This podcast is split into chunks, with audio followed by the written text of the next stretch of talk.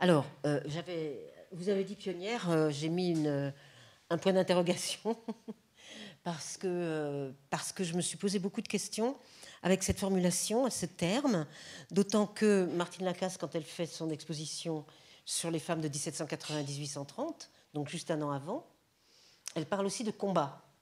Oui, enfin, c'est, non, chut, je, chut. Il y a le mot, le mot est, le mot est dans le titre du catalogue. Oui. Bon, chut. Euh, ah oui, non, mais j'ai pas dit qu'il était. Oui, mais sauf que vous êtes malheureusement attaché à cette responsabilité, ça nous arrive à tous. C'est une chose bien connue. Donc, pionnière combat. Je me souviens, il y a deux autres, il y a deux autres euh, expositions qui sont évoquées au début du catalogue, notamment Viviane Maier, entre deux. Donc là, bon, c'est. Oui, c'est ça. Je veux dire que l'autorité du musée, elle s'en va. Oui, c'est ça. Non, non, on peut vous dire au revoir. C'est dommage. Et, et, euh, et puis, euh, il y avait aussi l'exposition de Rennes, qui est citée, qui est faite par Marie-Jo Bonnet, et qui là parle de l'émancipation par l'art. Donc, on est sur notre logique. Plus, quand même, les, on en parlait ce matin, les deux, les deux expositions de, de Beaubourg, où il y a le mot « elle ». Dans les deux cas, elles font l'abstraction et elle, la première exposition, dont Camille est évidemment une, une grande responsable. Donc, euh, moi, ce qui m'intéresse, elle, elle a mis euh, Émancipation par l'art, créatrice, ça c'est l'exposition de Rennes par Marie-Jo Bonnet, mais en revanche, entre pionnière et combat, même si c'est pas de vous, je me suis quand même posé la question, et c'est la première chose que je voudrais que vous me discutiez, ce que c'est que ce mot pionnier. Pionnier, je suis allée chercher dans le dictionnaire. Vous savez ce que c'est qu'un pionnier, hein? C'est pas, euh, c'est pas euh, les, les, les combattants, c'est pas les, les, les comment dire les soldats qui euh, qui envahissent le Middle West. Le pionnier, c'est un défricheur, c'est un fantassin. Donc, est-ce que ce sont des fantassins? C'est un défricheur. Et alors, l'expression qui apparaît quand même rapidement dans les textes, c'est avant-garde. Alors, ça ouvre la voie, ça ouvre pas la voie. Moi, j'étais tout d'un coup un peu perdue, et j'aimerais que, enfin, perdue. Pas vraiment, mais j'aimerais que vous, vous creusiez, et comme vous et comme vous l'aimez pas, et comme vous l'aimez, ces fameux titres qui nous imposent, quand on veut parler des artistes femmes, un langage très particulier. Pionnier, combat. Camille. Alors, vous m'entendez bien? Alors, l'histoire des titres, on en a discuté euh, cet après-midi en préparant cette, euh, cette réunion de ce soir. Euh, il faut, il faut se mettre à notre place. Commissaire d'exposition ou auteur de catalogue ou de livre, il y, y a les titres dont on a envie, puis les titres qu'on arrive à faire passer, déjà. Alors, je rappelais à Geneviève que euh, le titre de l'exposition « Elle » au Centre Pompidou, euh, en deux mille neuf, avait été l'objet de vives discussions, pour reprendre ton expression, puisque euh, le président du Centre Pompidou de l'époque euh, voulait que ça s'appelle « Femme ».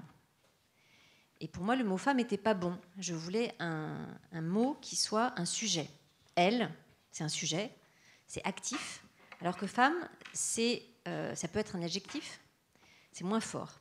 Et je me suis battue, vraiment battue, euh, à un moment pas directement parce qu'il fallait que j'ai des alliés, donc pour reprendre un peu cette typologie de combat, j'avais une stratégie, euh, j'avais un objectif, il fallait que je gagne. Absolument, parce que derrière, il y avait une histoire qui s'écrivait. Donc, je, je me suis fait des alliés qui allaient euh, parler euh, à cette personne qui n'était pas d'accord avec moi pour lui dire que eux, de leur point de vue, c'était pas du tout Camille Morino qui parlait, mais c'était elle ou eux pensaient que elle, c'était mieux. Donc, les titres, je suis d'accord avec toi, c'est important. Euh, alors, pourquoi le mot pionnière? C'est dommage que François soit parti, parce qu'en en fait, euh, d'abord, il y a un sous-titre à pionnière. Et cette exposition, elle était au départ assez différente en réalité. Euh, elle était beaucoup plus centrée sur une partie pour ceux et celles qui ont vu l'exposition, euh, qui était la partie euh, qui s'appelle la salle qui s'appelle le troisième genre, le troisième sexe. Ça m'intéressait de, de, d'être un peu plus précise, un peu plus euh, fouillée, on va dire, sur la question de l'homosexualité, euh, de la visibilité de cette, ou cette bisexualité de beaucoup d'artistes femmes, et sur la question de ce qu'on appelle aujourd'hui le queer. Et d'ailleurs, mon premier titre, c'était « Pré-queer ». Bon, le musée du Luxembourg étant positionné dans les jardins du Luxembourg, qui appartiennent au Sénat, la programmation et le titre des expositions est discutée de fait au Sénat. Et donc, on a eu une discussion euh, assez intéressante sur ce titre, son sous-titre, qui a pas mal évolué. Alors, je ne vais pas vous raconter toute l'histoire de l'évolution, euh, parce qu'il s'agissait pour moi que mon sujet passe quand même. Il fallait que cette exposition ait lieu. Je voulais parler des années vingt, je voulais parler des artistes femmes. Il y avait des sujets que je voulais aborder. Et à un moment, je me suis dit, bon, pour Pour que cette exposition ait lieu et pour que j'arrive à traiter les sujets importants pour moi, il faut que je sois un peu stratégique, il faut que je lâche un peu sur certaines choses pour que d'autres choses soient là, présentes. Donc j'ai lâché un peu sur certains éléments du titre, moins précis que ce que j'avais imaginé, mais de fait, les sujets que je voulais sont traités dans l'exposition et surtout dans le catalogue, qui m'a permis de, voilà, de, de glisser les éléments importants dans une chronologie qui, qui aborde plein de, de champs au-delà des arts plastiques. Et les mots pionnières, euh, bon, il faut, il faut un titre, ça se résume en un mot, parce que vous le savez sans doute, euh, les, les expositions, il faut les pitcher, littéralement, euh, aux journalistes. Il faut être capable de les résumer en quelques phrases pour que, pour que ça passe. Et, et c'est mieux d'avoir un titre qui résume en un mot, en fait, un peu son idée. Alors les titres, en un mot, c'est très difficile de tout résumer. Et alors le mot pionnière, euh, tu... tu Tu penses que ça fait référence un peu à un combat, quelque chose de l'ordre de la bataille, de la guerre? Genre, je, Non, je n'ai pas dit ça, puisque pionnier, mmh. c'est le, c'est, c'est le, enfin, c'est un, c'est un langage qui est, pardon, c'est, c'est, c'est un langage qui se veut d'avant-garde. Oui. Donc dans l'avant-garde, il y a des, des, et je me dis, par exemple, l'avant-garde, moi je la vois beaucoup plus. Les pionnières, dans, on, je voulais en parler un peu plus tard, mais on peut en parler aussi tout de suite, sur le croisement entre les arts et les arts appliqués. Où là, il y a vraiment une, une avant-garde assez complètement étonnante et chez de nombreux artistes, et c'est montré dans, dans l'exposition aussi. Donc, euh, en, quoi, en quoi on avance et en quoi on n'avance pas. Et peut-être on va passer la parole à, à Martine pour dire que euh, la, la deuxième question que je pose avec celle-là, c'est quelles sont les, quelles sont les scansions temporelles. C'est-à-dire pionnière va avec la question de la scansion temporelle, qui est ce que vous qui est appelé les années folles, là encore, c'est peut-être pas toi qu'on a voulu, je m'en... ouais, voilà, on peut s'en douter, mais de fait, c'est donc entre les deux guerres, ou après une guerre et pas n'importe laquelle, et avec Martine Lacasse, on se trouve aussi lié à un événement violent, puisque son exposition est entre dix-sept cent quatre-vingts et dix-huit cent trente, on a donc la Révolution au milieu, qui est aussi une, un événement d'une grande violence. Alors, je me suis, du coup, je me suis dit, tiens, c'est quand même curieux, surtout que tout ça se passe dans le même musée, c'est quand même curieux qu'il y ait cette, cette aussi cette, cette référence à une scansion temporelle. Peut-être on va passer. Alors, moi, en ce qui concerne le, le sous-titre de l'exposition qui avait eu lieu au printemps dernier, euh, idéalement, pour moi, ça aurait dû être « Peintre femme, dix-sept cent quatre-vingts à dix-huit cent trente », point. Voilà, puisque je pense qu'il est absolument nécessaire de remettre au premier plan le travail de l'histoire, et le, le travail de l'histoire dans toute sa dimension, c'est-à-dire celui qui ne, se, ne procède pas d'un récit constitué auparavant pour aller chercher les sources qui permettront de pérenniser ce récit, mais d'aller chercher euh, des documents euh, qui peuvent euh, euh, amener éventuellement Euh, la constitution d'un autre récit. Euh, dans ce vocabulaire auquel vous faites euh, référence, effectivement, l'avant-garde, la dimension de, de, la, enfin, de la découverte de quelque chose de nouveau, on produit, enfin, le, le, on, comment dire, on situe euh, ce geste plastique euh, dans un temps qui est déjà vectorisé euh, et traversé par tout un investissement symbolique. Euh, dont il faudrait, je crois, différencier les strates, celles qui nous appartiennent, celles qui proviennent du temps contemporain de ces, euh, de ces artistes, et celui qui s'est produit par le discours de l'histoire de ce temps-là jusqu'à notre extrême contemporain. Voilà. Et parce que du coup, ça faisait drôle entre ces années, ces années, ces années dix-huit cents et ces années dix-neuf cent vingt. Et alors le reste de la... Peut-être vous voudriez en, en, en dire un mot. Le reste du dix-neuvième siècle, comme ça, qui se déroule tranquillement. Alors, non, moi, pardon, mais j'interviens pour, pour dire qu'on a, on a quelque chose en commun avec nos projets, ah. c'est que ce sont deux parenthèses enchantées, en tout cas pour voilà. les artistes femmes, il y a vraiment quelque chose qui se passe à la fin du dix-huitième qui va se refermer au dix-neuvième, et en ce qui concerne les années vingt, qui se passe dans les années vingt et qui se referme dans les années trente. Donc moi j'avais en tout cas en tête vraiment cette période des années vingt depuis l'exposition Elle à Centre Pompidou, parce que j'avais bien repéré certaines artistes, certaines pratiques, certaines manières de représenter le corps féminin ou de vivre sa vie euh, qui, qui me semblait assez extraordinaire et qui était visible dans les années vingt, et tout ça va disparaître dans les années trente à cause de la crise de vingt-neuf, à cause de, de politiques aussi beaucoup plus conservatrices voire totalitaires qui se développent. Donc tout un tas de raisons politiques, économiques, anthropologiques, euh, que sais-je, qui vont refermer ce qui s'est ouvert et qui vont malheureusement, et ça c'est l'histoire des artistes femmes, non seulement refermer mais, mais aussi faire oublier euh, ce récit euh, extraordinaire des années vingt. Je me souviens quand même, là on a eu le, le couple Albers qui était, qui était exposé cette année euh, et qui est quand même lié au Bauhaus, mais pour ceux, moi j'en ai, j'en ai été, qui est allé à l'exposition aux Arts Déco en deux mille quinze deux mille seize, est-ce que vous vous souvenez comment l'atelier euh, des femmes était représenté dans cette exposition? euh, Moi, je m'en souviens. Non. Qui s'en souvient? Alors? Oui, mais puis c'était en haut, c'était une frise, c'était une frise en haut des, des, des, des, des murs. Et ça, c'est il y a six ans, quoi. Oui. Là, cette année, c'était une belle exposition. Ah ben, non, mais c'est pour, pour euh, alimenter cette, cette façon dont comment on arrive à, à ce que les choses... C'est face, et quelques années plus tard, on met non seulement Joseph Albers, mais ah bah oui. Annuel Albers, mmh. et on est dans un tout autre monde, quoi. Et Ware est installé ici, donc les choses, les choses bougent quand même. Ça, en tout cas, ici, à Paris, en France, ça bouge. On va donner la parole aussi euh, à la non-commissaire, mais néanmoins euh, compétente. Euh, oui, bah en fait, Le, enfin, je vais rebondir justement sur le terme de pionnière, parce que effectivement je ne suis pas historienne de l'art, mais c'est aussi un terme qui me parle, parce que dans les, dans les travaux en histoire euh, du travail sur la place des femmes, sur le marché du travail par exemple, ou en sociologie euh, du genre sur la place des femmes sur le marché du travail, il y a eu beaucoup de travaux aussi consacrés aux pionnières, à ces femmes qui investissent des espaces de formation, des professions Euh, qui étaient jusque-là considérés comme masculins parce qu'ils étaient majoritairement occupés par des hommes, mais aussi parce que c'est des espaces qui sont associés à des valeurs, à des représentations, à des images masculines. Et euh, voilà, donc je trouve ça intéressant en fait de, de voir ce terme qui a pu être utilisé par exemple pour parler, euh, enfin dans les travaux sur les magistrates, sur les énarques, sur euh, voilà, on pense à toutes ces professions euh, prestigieuses, ces professions masculines, euh, les avocates, les médecins. Enfin. Mais ce qui est marrant aussi quand même, moi ce qui, je, je, je vous suis tout à fait, sauf que c'est quelques femmes, c'est comme des sortes d'avant-garde. Et là, avec cette exposition, les pionnières, mais non, c'est un, un raz-de-marée. Pour répondre donc, à ta question sur le fait, titre, c'est paradoxal. Hein. Le, le mot pionnière, pour moi, ça ouvrait aussi, au-delà euh, du mot avant-garde, vers d'autres, euh, vers aussi des, des modes de vie, euh, vers d'autres champs que l'art, euh, des manières de vivre, notamment sa sexualité.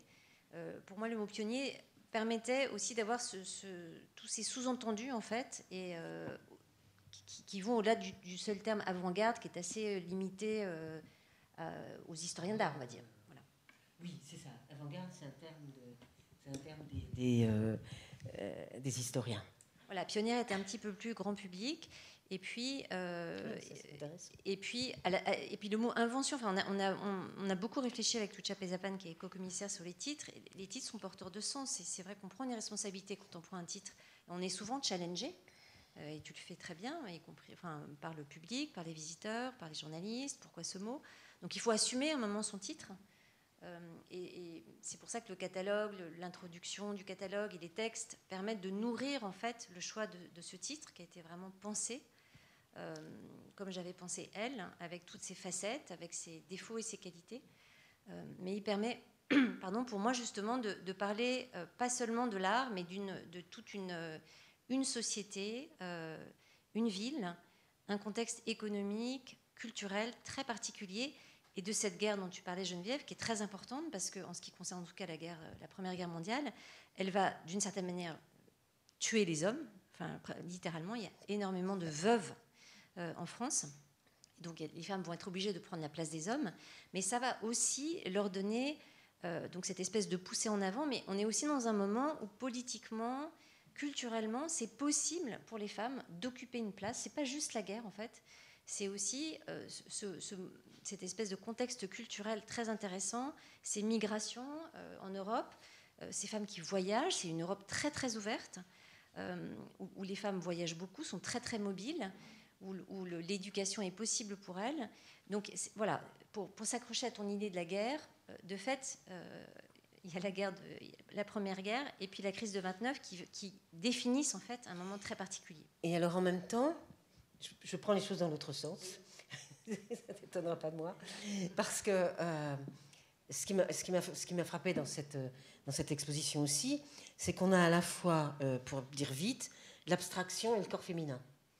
Donc, je, je, donc du coup, je reviens en arrière, au début, de, début du vingtième siècle, et c'est là que, dans les travaux que j'ai pu faire moi aussi de la construction de la femme artiste autour de, dans les deux, deux derniers siècles, il y, a, il y a deux choses qui apparaissent. D'une part, la façon dont certaines femmes passent de, de modèle à peintre. Le cas le plus fameux et facile, c'est évidemment Suzanne Valadon, mais il y a aussi Paula Modersohn-Becker en Allemagne. Et ces deux femmes, elles sont tout à fait étonnantes, puisque l'une et l'autre, en, en s'appropriant la position de peintre, elles vont euh, se peindre torse nu. Je me souviens qu'à l'exposition, elle, à Pompidou, justement, il y avait ce torse nu de, de Suzanne Valadon. Donc, on a, elle, elle s'approprie non seulement la position de sujet, mais en plus, elles reprennent à leur compte le corps qui leur avait été euh, désapproprié. Je ne dirais pas enlevé, mais désapproprié. Donc, c'est une réappropriation. Et en même temps, on a exactement au même moment Hilma af Klint, qui quand même déclenche l'abstraction, avant même les grands de l'abstraction, ça tu connais ça mieux que moi. Et donc je me dis, on a ces deux choses en même temps au tout début du vingtième siècle. Beaucoup, alors, et je me suis posé la question de savoir si dans, dans l'accès aux arts, où par ailleurs les écoles s'ouvrent, hein, l'école des beaux-arts s'ouvre, euh, les académies se multiplient, il n'y a plus seulement l'académie Julien, il y en a d'autres, et cetera. Enfin, l'Europe, et plus que l'Europe, viennent à Paris.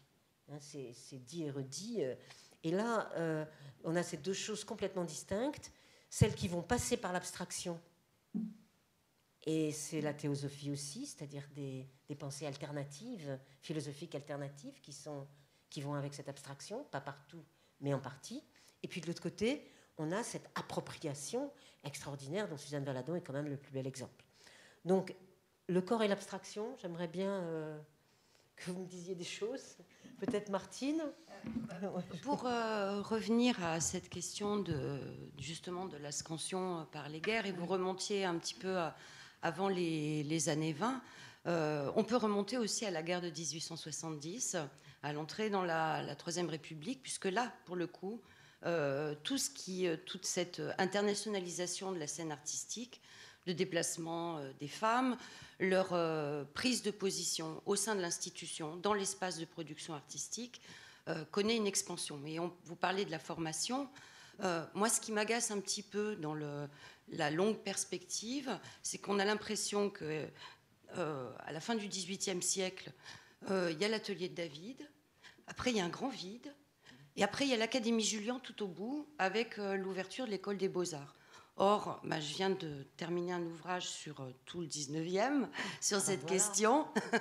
Et euh, on s'aperçoit en fait que c'est un, euh, au, au cœur du, euh, du siècle, euh, avec l'atelier de Cognet, l'atelier de Chaplin et d'autres encore, il y a une offre de formation qui est absolument exponentielle, où se mettent en place euh, cette fameuse étude du modèle vivant, dans lequel, là aussi, que, qu'on associe à l'ouverture de l'école des beaux-arts alors qu'elle est bien antérieure, que cette mobilité artistique, elle, elle est antérieure aussi au début du dix-neuvième siècle. Et je ne sais pas si, justement, vous parlez de scansion, euh, si on peut sectionner comme ça euh, l'histoire en rondelles de saucisson. Alors, moi, je ne pense, pense pas en termes de scansion, je pense hein. en termes de rupture. Mmh. C'est ça que j'ai voulu dire par rapport à, avec Suzanne Valadon mmh. et Hilma af Klint. C'est-à-dire, c'est pas pour moi... Euh, c'est que là, il y a... Euh, je ne crois pas aux vagues, tout ça. Moi, je ne travaille pas avec ces notions-là. Mais il y a des ruptures. Et au début du vingtième, ce que je voulais dire, je parle sous l'autorité de gens qui en savent plus que moi, mais là, il y, y a une double rupture pour moi. Mmh. Je, je suis assez d'accord avec ma collègue, ceci dit, sur l'idée de continuité. Parce que, euh, mais ça n'empêche pas la rupture. Ça n'empêche pas la rupture. Mais c'est vrai que c'est bien de souligner aussi les continuités dans l'histoire des, des artistes femmes. Euh, vous avez raison de souligner le fait que l'accès à l'éducation, c'est vraiment une espèce de, de, de, de tabou euh, mental qu'on a, y compris, enfin, que moi j'avais longtemps, hein, de penser que les artistes femmes n'avaient pas accès à l'éducation et donc ne devenaient pas de grandes artistes. C'est vraiment quelque chose de très important de reconnaître et de faire des recherches et de prouver que les femmes, depuis très longtemps, ont un accès à l'éducation, une éducation très élevée, très, très pointue, ont accès donc aux avant-gardes. Alors le mot n'est pas adapté euh, avant le vingtième siècle, mais enfin je veux dire à, à, aux, aux styles, aux mouvements les plus avancés, les plus euh, culturellement euh, complexes, et que donc elles ont cet accès-là, et donc elles vont développer une diversité égale à celle des hommes, une diversité de styles, c'est-à-dire l'abstraction et la figuration euh, vont coexister très naturellement, puisqu'ayant les mêmes, la même éducation que celle des hommes, elles vont développer les mêmes styles, les mêmes mouvements, les mêmes tendances exactement que les hommes, avec des petites différences. Bon, euh, et là on, on Moi, va en discuter. Tu aimes bien la différence. Moi aussi, parce que c'est un peu le sujet de mon expo. Mais il y a quand même ce, ce, ce point de départ, et là je suis d'accord, sur le fait qu'on on part d'un mauvais postulat de penser que les femmes n'ont pas eu accès à une bonne éducation, n'ont pas été mobiles, parce que parce que c'est faux. Mmh. C'est faux. Oui, mais personne n'a dit ici qu'il ne s'était rien passé. Euh... Non, non. Vous vouliez... Sur l'éducation. Sur l'éducation. Sur l'éducation. Euh, sur l'éducation, je pense que ce qui est important aussi, c'est de, de souligner que pour les femmes, ça, enfin, effectivement, les femmes ont été dans les écoles, elles ont, été, elles ont pu avoir accès aux diplômes, et que l'éducation a pu aussi être nécessaire pour entrer euh, dans la carrière, mais pas suffisante. Que c'est pas seulement, c'est pas, enfin, c'est pas le fait d'entrer dans une école qui permet aussi de faire carrière pour les artistes femmes en comparaison aux hommes. Euh, je pense que c'est, il faut aussi avoir accès à des ressources économiques, à des ressources temporelles, à des ressources matérielles. Pas, enfin, passer un certain nombre d'obstacles qu'elles peuvent rencontrer à différentes périodes. Et, euh, et sur la scansion, euh, je voulais revenir aussi sur la, sur la scansion historique et des ruptures.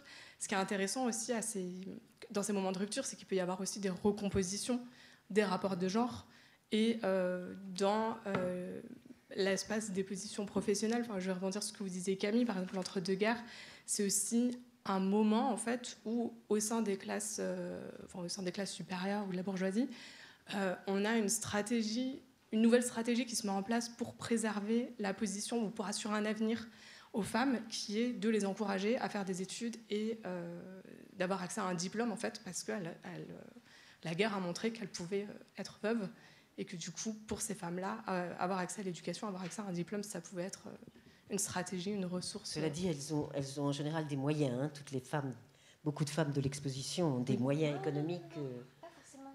Enfin, de celles qui viennent des pays de l'Est, beaucoup quand même. Suzanne Valadon, elle, elle était non, vraiment sans dessous. Ah ben non, Suzanne Valadon, c'est effectivement l'exemple, le contre-exemple total. Et Tamara de Lempicka, mais... elle arrive, alors je ne sais pas si je prononce bien, Lempicka, elle, elle, elle arrive à Paris, elle, elle vend ses bijoux dans un premier temps pour, pour survivre.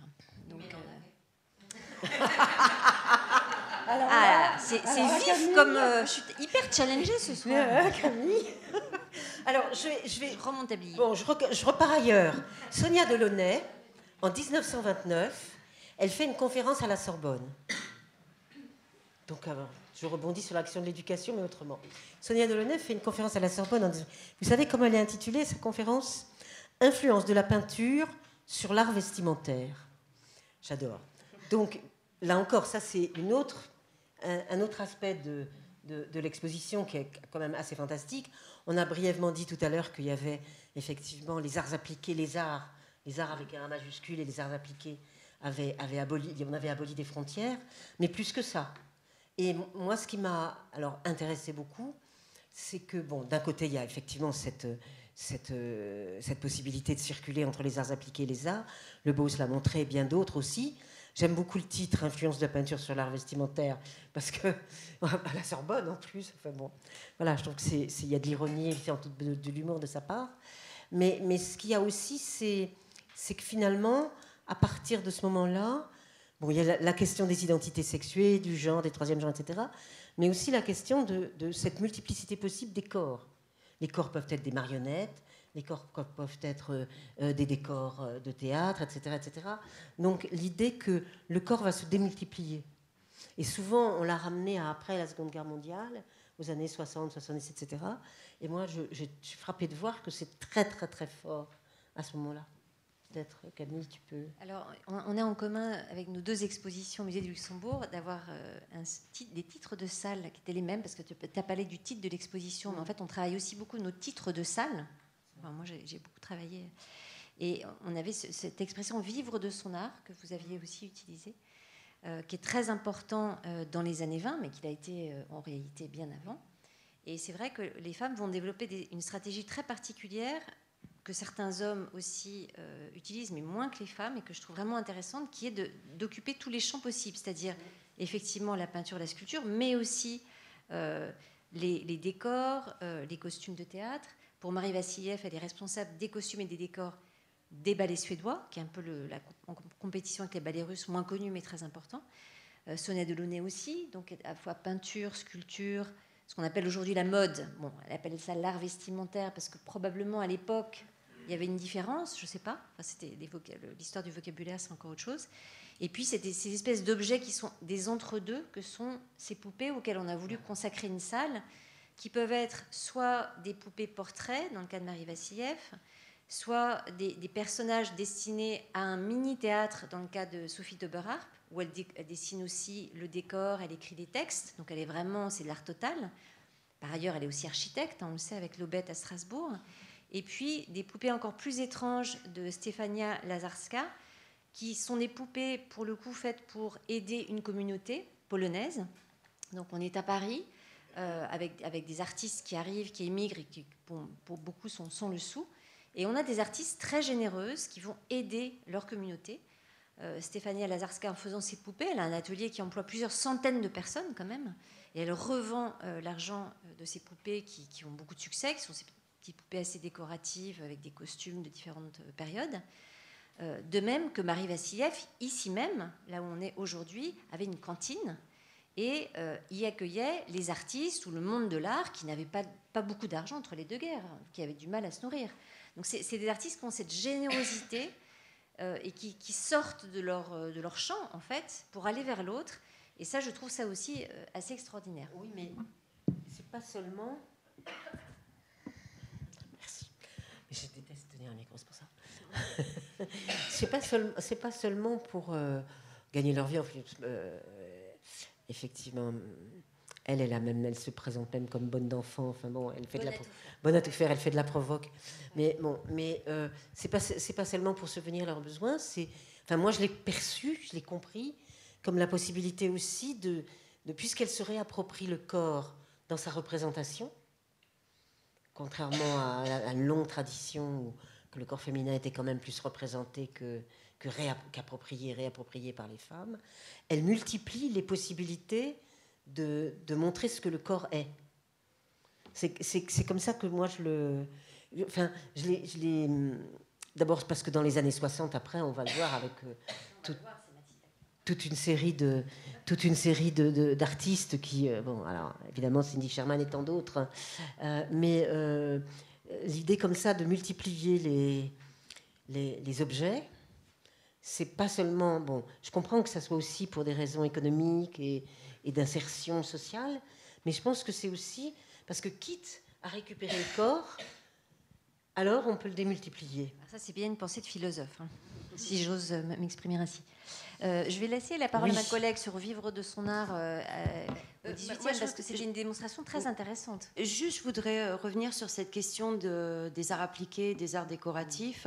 Ça aussi, c'est quelque chose qui est, euh, émerge Euh, dès les années mille huit cent soixante, qui correspond à aussi euh, une politique économique euh, dans un, comment dire, un espace économique concurrentiel, par exemple de la France avec l'Angleterre, avec le phénomène des, des, euh, des expositions universelles, et euh, aussi à un, un encombrement euh, du salon, puisque euh, à partir du milieu du dix-neuvième, on a euh, euh, un accroissement euh, terrible de, du nombre de vocations artistiques, d'artistes, tant hommes que femmes, avec un espace, euh, comment dire, un espace concret du salon qui ne peut pas repousser ses limites.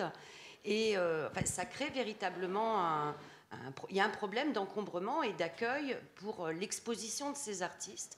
Et il y a vraiment une politique au niveau de la direction de l'école, enfin de, de, de l'académie, de, de la politique culturelle, de, d'opérer un tri entre, euh, entre les artistes, puisque euh, il y a ce phénomène d'encombrement aussi au niveau de l'école des beaux-arts et parmi la population masculine et parmi la population artistique féminine, au niveau de l'école des beaux-arts, de, euh, d'orienter euh, ceux qui euh, ont... moins de, de, de talent, vers les arts décoratifs pour relancer euh, l'industrie des arts appliqués en France. Et il y a toute une politique d'ouverture d'écoles, il y a toutes les écoles, et les écoles Elisa Lemonnier, enfin, toutes ces écoles d'arts appliqués qui se multiplient dans les trois dernières décennies du dix-neuvième siècle pour former euh, une main-d'œuvre qualifiée euh, parmi les vocations artistiques féminines. Et, euh, mais cette...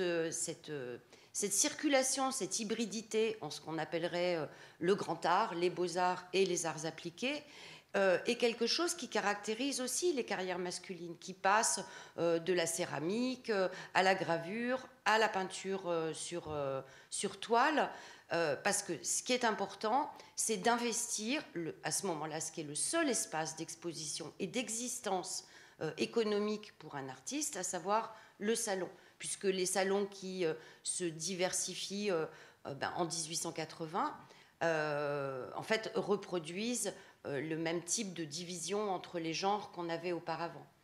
Euh, et euh, votre, vous me disiez de revenir sur la période euh, de l'exposition. Qu'est-ce que je disais? Non, je disais juste qu'on avait, voilà, qu'on avait toutes oui. les deux pris ce titre, oui, oui, le oui, même oui, titre de salle, Vivre oui. de son art. Mmh.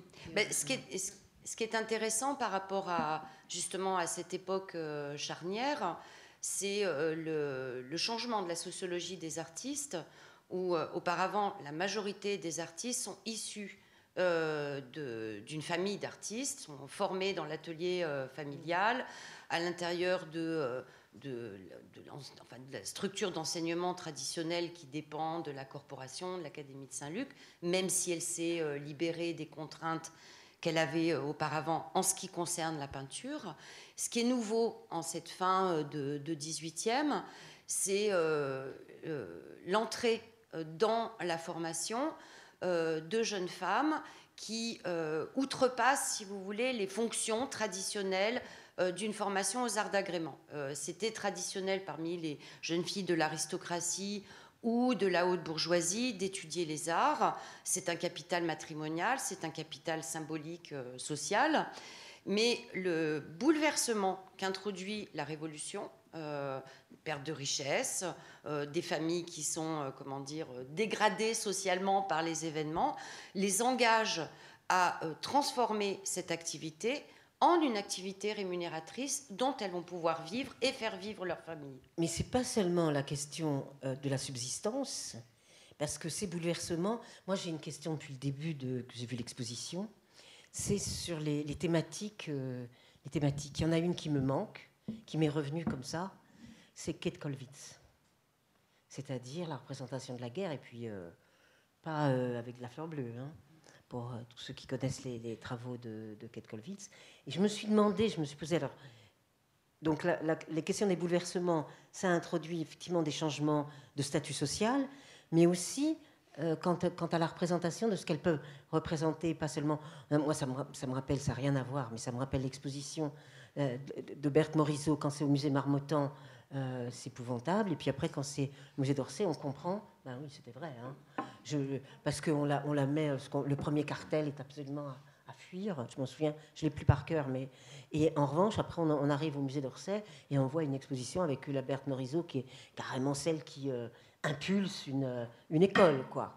Donc, de la même façon, je me suis posé la question vis-à-vis de cette exposition, et peut-être ça rejoindrait aussi les problématiques qu'il y a dans l'exposition autour de la Révolution française, qu'est-ce qu'on représente ? Et le fait est qu'il y a bien des femmes qui ont représenté autre chose que des questions de, de corps et d'identité. Et notamment, euh, j'ai ressorti le livre de Käthe Kollwitz, il y a eu une exposition récemment, j'arrive pas à, à m'enlever de la tête qu'il y en a qui ont voulu dire autre chose. Sujet complexe. Je, ah, je, je reviens un petit peu en arrière. Non, sur, sur la question vivre de son art et, et la question, la, la remarque très, très juste de Mathilde, c'est pas juste l'éducation, c'est aussi la reconnaissance.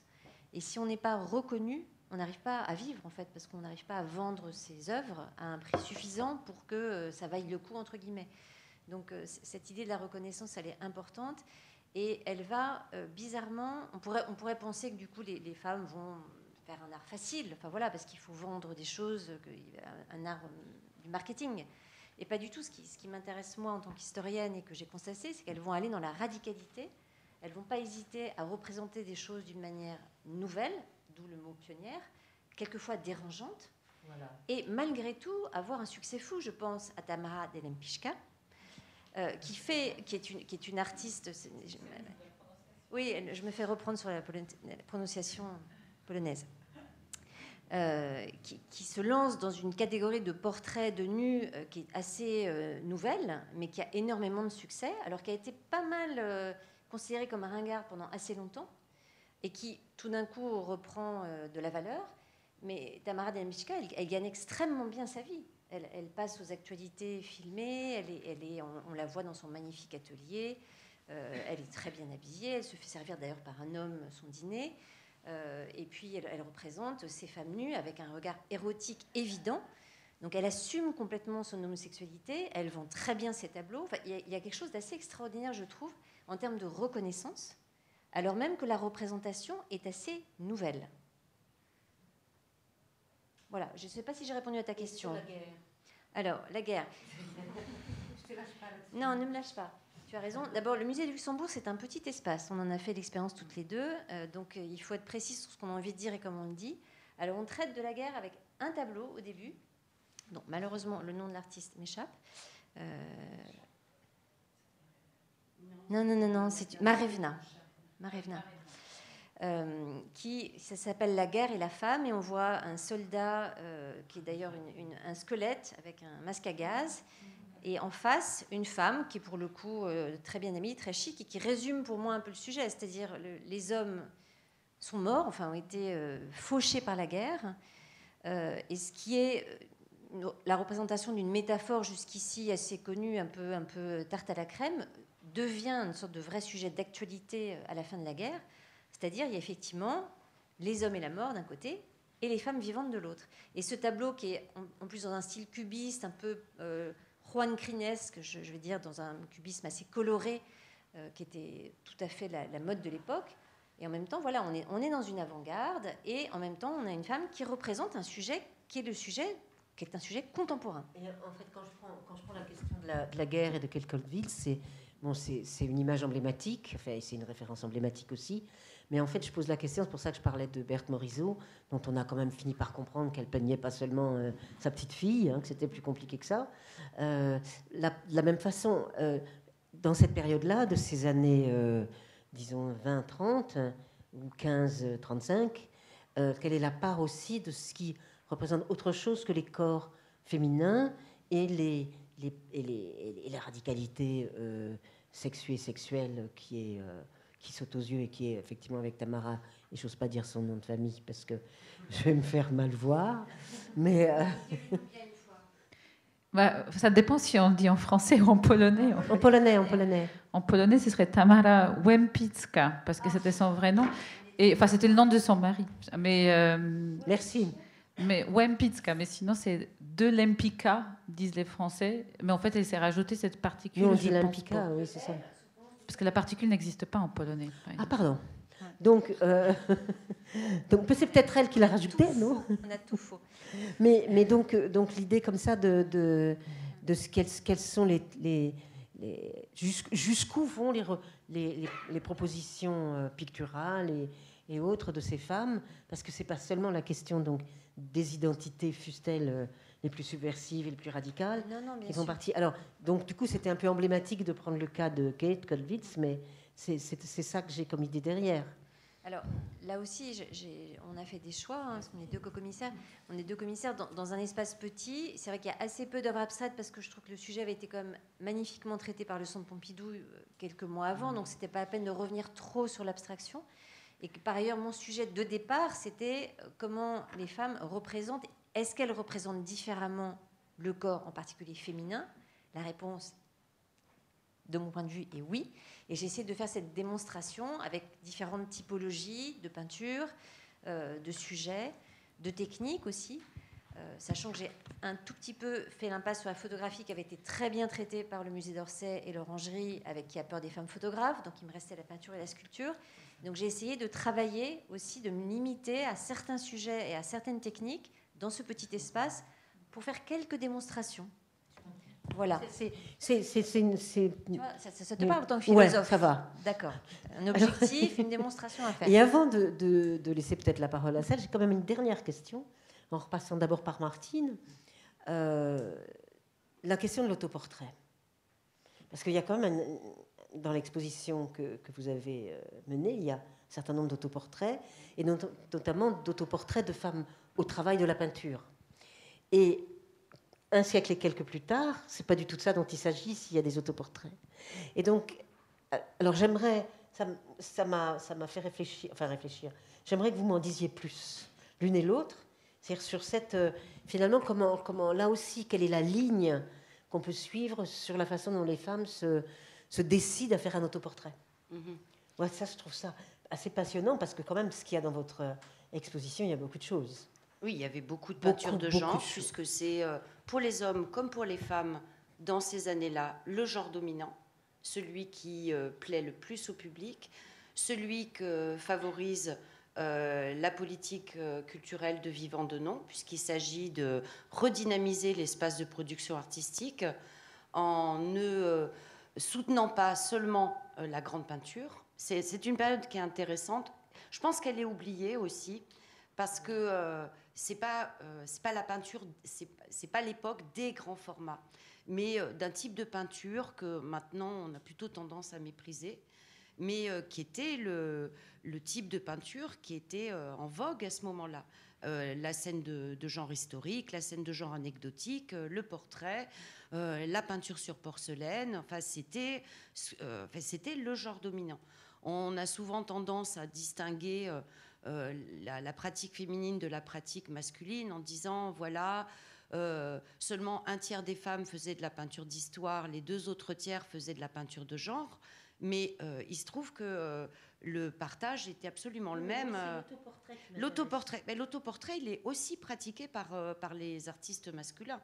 Il se trouve ça, que c'était euh, bien, sauf mais... que les femmes, c'était l'idée que, dans mon souvenir, hein, parce que j'ai j'ai pas repris le catalogue, mm. mais dans mon pardon non non non, non je... mais dans mon souvenir il y avait quand même la représentation de ces femmes bon en train de peindre, comme on le verra beaucoup dans l'histoire, mm. comme on le verra encore évidemment au dix-neuvième siècle, mais en revanche dans, dans l'exposition d'aujourd'hui on a l'impression que ce qui est de l'autoportrait, ce n'est plus la représentation de, de l'acte de, oui. de l'acte mm. de la représentation de soi ouais. par la peinture, mm. si je si, si je me trompe pas, ou bien si vous pouvez me préciser la chose.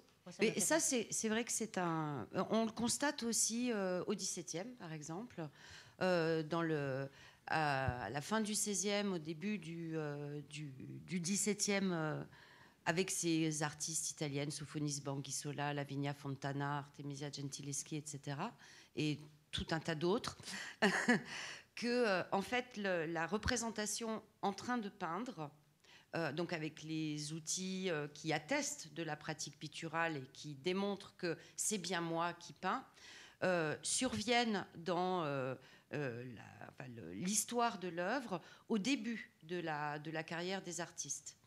Euh, alors que, la par exemple, c'est, on constate ça chez, euh, chez Sofonisba Anguissola ou chez euh, Lavinia Fontana, Euh, le fait de se présenter en costume, en, en, en gentilduona, puisque les, les hommes se présentaient en gentiluomo, euh, apparaît à la fin de la carrière. Alors que pour les hommes, euh, cette représentation en aristocrate, donc qui permet de revendiquer une pratique libérale de la peinture, qui s'émancipe du faire, de, de la matière, de la technique, euh, est assumée quand la reconnaissance est acquise. Quand euh, c'est prouvé que, oui, on est vraiment un gentilhomme. Alors que, euh, dans la mesure où la, la, pat enfin, la maternité des œuvres est très souvent contestée aux femmes, que quand elles réussissent leur travail, on dit que c'est un homme qui a tenu le pinceau, euh, c'est une manière de dire, oui, c'est bien moi qui peins. C'est bien moi qui peins. Alors, Alors moi je vais, je vais dire quelques mots et après filer et, et donner le micro à Mathilda qui va représenter à la fois l'exposition et E O R, et puis on va aussi... voilà. Et donner la parole à Mathilde. Mais ce n'est pas tellement la, la problématique des années vingt où, de fait, les femmes n'ont plus trop à prouver qu'elles peignent ou qu'elles sculptent. Le sujet d'exposition, c'est comment elles représentent leur corps. Et un sujet qui va être très, très important euh, au vingtième siècle, qui va être énormément travaillé dans les années vingt, puis ensuite dans les années euh, soixante soixante-dix, euh, de manière très radicale. Et ça s'ancre, pour moi, dans les années vingt. C'est pour ça que ça m'intéressait de, de traiter ce sujet-là dans l'exposition, juste pour ancrer euh, cette question historiquement, euh, il y a exactement un siècle. Voilà. Là-dessus, oui, je là, passe je le micro à Mathilda et je vous, je vous laisse. Ça donne bien, effectivement, l'ampleur. Euh... Voilà. Je vous laisse en de très, très bonnes minutes.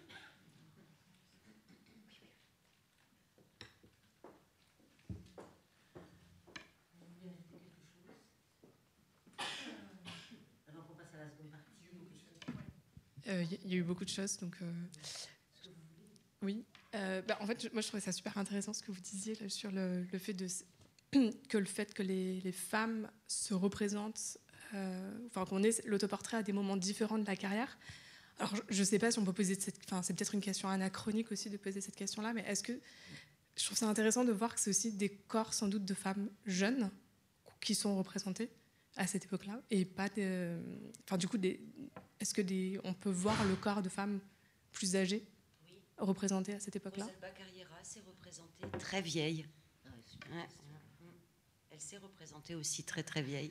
C'est quelle, quelle année? C'est le dix-huitième siècle. Euh, dix-huitième? Oui, enfin pas euh, pas les dernières années du dix-huitième, mais autour de, des années, pardon, autour des années euh, euh, mille sept cent cinquante, mille sept cent soixante. Et euh, elle s'est représentée euh, sans sans s'enjoliver. Euh, il y a une, une artiste allemande aussi, euh, comment elle, j'ai oublié son nom, qui, est, euh, qui a été reçue par Diderot et qui a eu euh, des mésaventures avec, euh, avec Diderot. Euh, elle, elle est arrivée donc d'Allemagne, elle a eu le titre de, d'académicienne, mais à titre honorifique, hein, simplement, ce qui euh, lui donnait absolument aucune fonction au sein de l'Académie. Et Diderot l'a beaucoup soutenue au, au début de sa présence parisienne et a voulu faire, son, faire faire son portrait par elle. Et euh, un jour, puis je pense qu'il voulait davantage, euh, et un jour s'est présentée en séance de pose nue et elle a euh, absolument pas voulu faire le portrait comme ça. Et à partir de ce moment-là, il en a conçu beaucoup d'amertume. Et euh, alors qu'il encensait son travail, c'est vraiment une très très bonne artiste, euh, il a... Ne, Je, mon, son nom ne me revient pas. Euh, Terbourg. Ter, euh, alors, ma prononciation de l'allemand est très mauvaise. Ça s'écrit T E R B U S C H. Et, euh, et euh, n'a parlé, n'a parlé d'elle après que sur le registre de sa laideur. Euh, mais elle s'est représentée. Il y a un autoportrait d'elle où elle se présente... Euh, d'un certain âge, avec un monocle, euh, enfin, pas du tout, euh, on n'est pas du tout dans le, ni dans le rajeunissement, ni dans l'enjolivement, elle se présente telle qu'elle est. Mais elle fait quand même aussi déjà aussi les choses à l'envers, c'est-à-dire, si elle ne veut pas qu'il soit nu, dont elle, alors qu'il va falloir se battre pour pouvoir copier le nu masculin, le siècle suivant, euh, elle, elle est, elle est, elle est à l'envers, c'est ça qui est intéressant. Bah, disons que... Puisqu'elle le... dit, ah non, moi, je, je, moi ça ne m'intéresse pas, le corps nu d'un homme. Euh, elle a peint, euh, euh, même dans... Ou comme... c'est Diderot qu'elle ne veut pas voir nu, peut-être. Oui, Puisque elle ne veut, elle veut surtout pas, elle veut surtout pas céder au dispositif qu'il est en train de, mis, de mettre en place pendant la séance de pause. Et c'est pour ça qu'elle refuse. Oui, c'est super intéressant. Alors... Là, j'ai trouvé là, celui-là. Non, mais ça, j'ai un soutien. Alors, pardon, mais tout ça, c'est pour l'enregistrement, parce que peut-être vous entendez, en fait, ce qu'on dit sans les microphones, mais c'est pour qu'on puisse enregistrer. Oui, je je, je m'en doutais. Alors, est-ce qu'il y a quelques questions? Puis après, on va passer à la dernière demi-heure et faire les choses un peu autrement entre la présentation de Ware et la présentation aussi de la, de la question de la sociologie des, des femmes artistes et autres, et autres marchés de l'art. Est-ce qu'il y a des questions? Bien qu'on ait perdu euh, Camille. On n'a pas beaucoup parlé de la sculpture, mais je pense que c'est aussi intéressant. Euh, la représentation d'une femme. Et puis on a dans l'exposition. Il y a, bah, il y a oui. des maternités magnifiques. C'est vrai. De, de les gars, euh, Charloff, oui. Chanavre. Oui, oui, oui c'est vrai, on n'a pas parlé du tout des sculptures. Il y a une question là. Attendez. Je vois pas.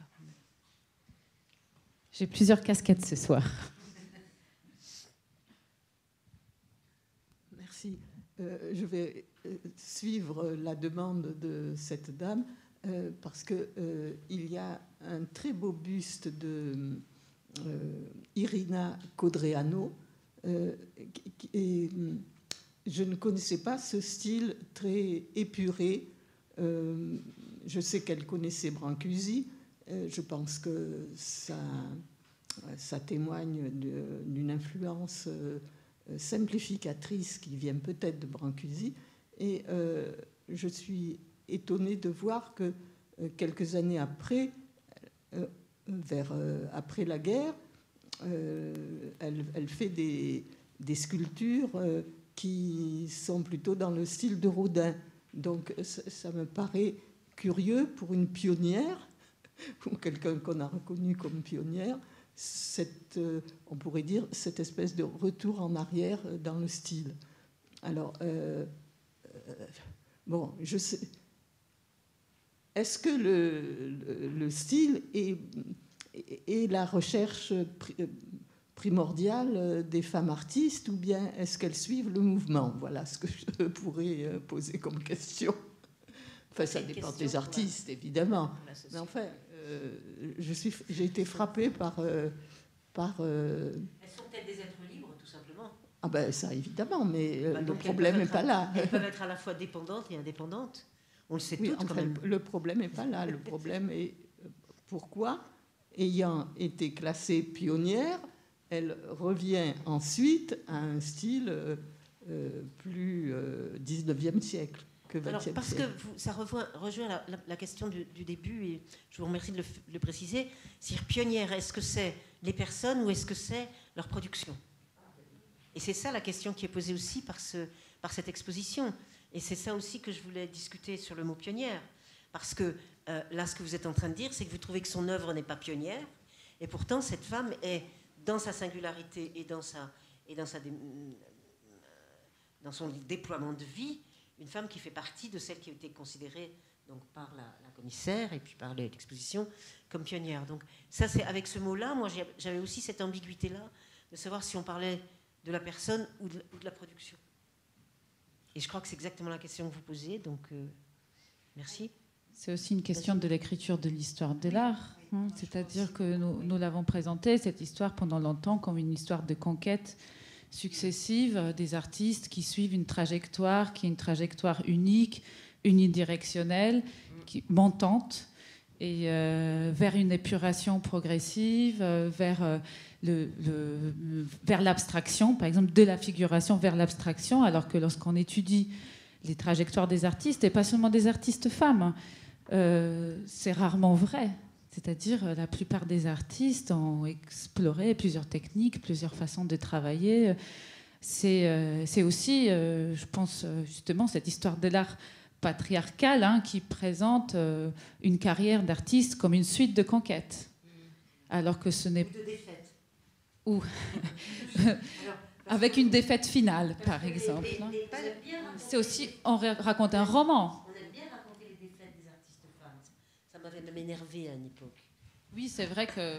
Parce que dans certains livres, on voyait, oh là là, vous savez comme elle a souffert, oh là là, c'était tellement difficile pour elle. Ça m'avait énervé parce qu'on aurait aussi pu parler de leur jouissance et pas seulement de leur souffrance. C'est vrai qu'un certain nombre d'artistes femmes dans l'histoire de l'art, enfin, ont été retenues par l'histoire de l'art, Euh, plus à cause de leur biographie que de leur œuvre. Euh, on peut penser à Frida Kahlo, à Camille Claudel. On s'est beaucoup plus intéressé euh, à leur, euh, à leur biographie qu'à qu leur travail. Aujourd'hui, ça a beaucoup changé quand même. Ça, c'est les femmes dans, tout, dans tous les domaines. Hein. Parce que moi, je connais quelques autres domaines. C'est pareil. Oui, exactement. Mais je pense que sur ça, peut-être Mathilde aussi peut nous donner des éclaircissements sur cette manière dont justement, on, faut qu'on, enfin, il y a plusieurs étapes dans le développement d'une carrière. Ben, en fait, ça me faisait, du coup, ça me faisait penser à un travail, euh, un autre travail sociologique en fait, euh, qui porte sur les années quatre-vingt, sur les artistes plasticiens et plasticiennes dans les années quatre-vingt en France, qui est une enquête qui a été euh, conduite par Raymond de Moulin, Jean-Claude Passeron, Dominique Pasquier et d'autres euh, sociologues. Et un, euh, et donc Dominique Pasquier s'était penché sur la question euh, de l'effet du sexe en fait sur les carrières euh, d'artistes. Et elle montre que euh, un, une grande proportion de femmes en fait investissent, ont moins investi l'abstraction et en fait investissent la figuration traditionnelle, qui est une tendance esthétique qui est euh, délégitimée et qui leur permet pas d'accéder aux réseaux de diffusion les plus prestigieux et notamment aux réseaux de diffusion interne, enfin, internationaux des œuvres. Euh, donc je, je pensais à ça en fait tout à l'heure aussi quand vous parliez de l'abstraction, je, je repensais à, ce, à cette, cette, ce moment-là, enfin, dans les années quatre-vingt, euh, avec une grande partie des femmes qui euh, sont sur la, sur la figuration traditionnelle. Alors c'est une population différente parce que là, quand je, c'est pas des artistes qu'on retrouve forcément dans les musées ou dans, c'est, c'est une population qui est beaucoup plus large, c'est une enquête sociologique euh, sur la population des artistes plasticiens, mais... Euh,